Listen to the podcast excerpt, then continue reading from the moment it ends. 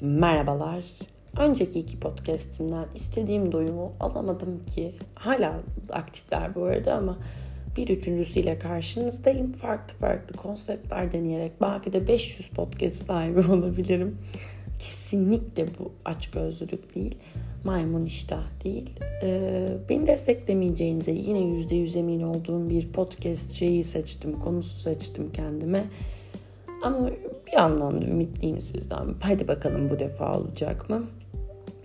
Size keyifli dinlemeler diliyorum podcastlerim boyunca. Sıkılırsanız yapacak bir şey yok. Diğerlerini isterseniz onların da linkini vereceğim elbet.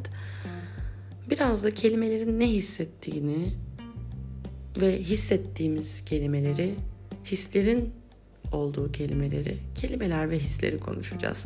Kafalar karıştı öptüm.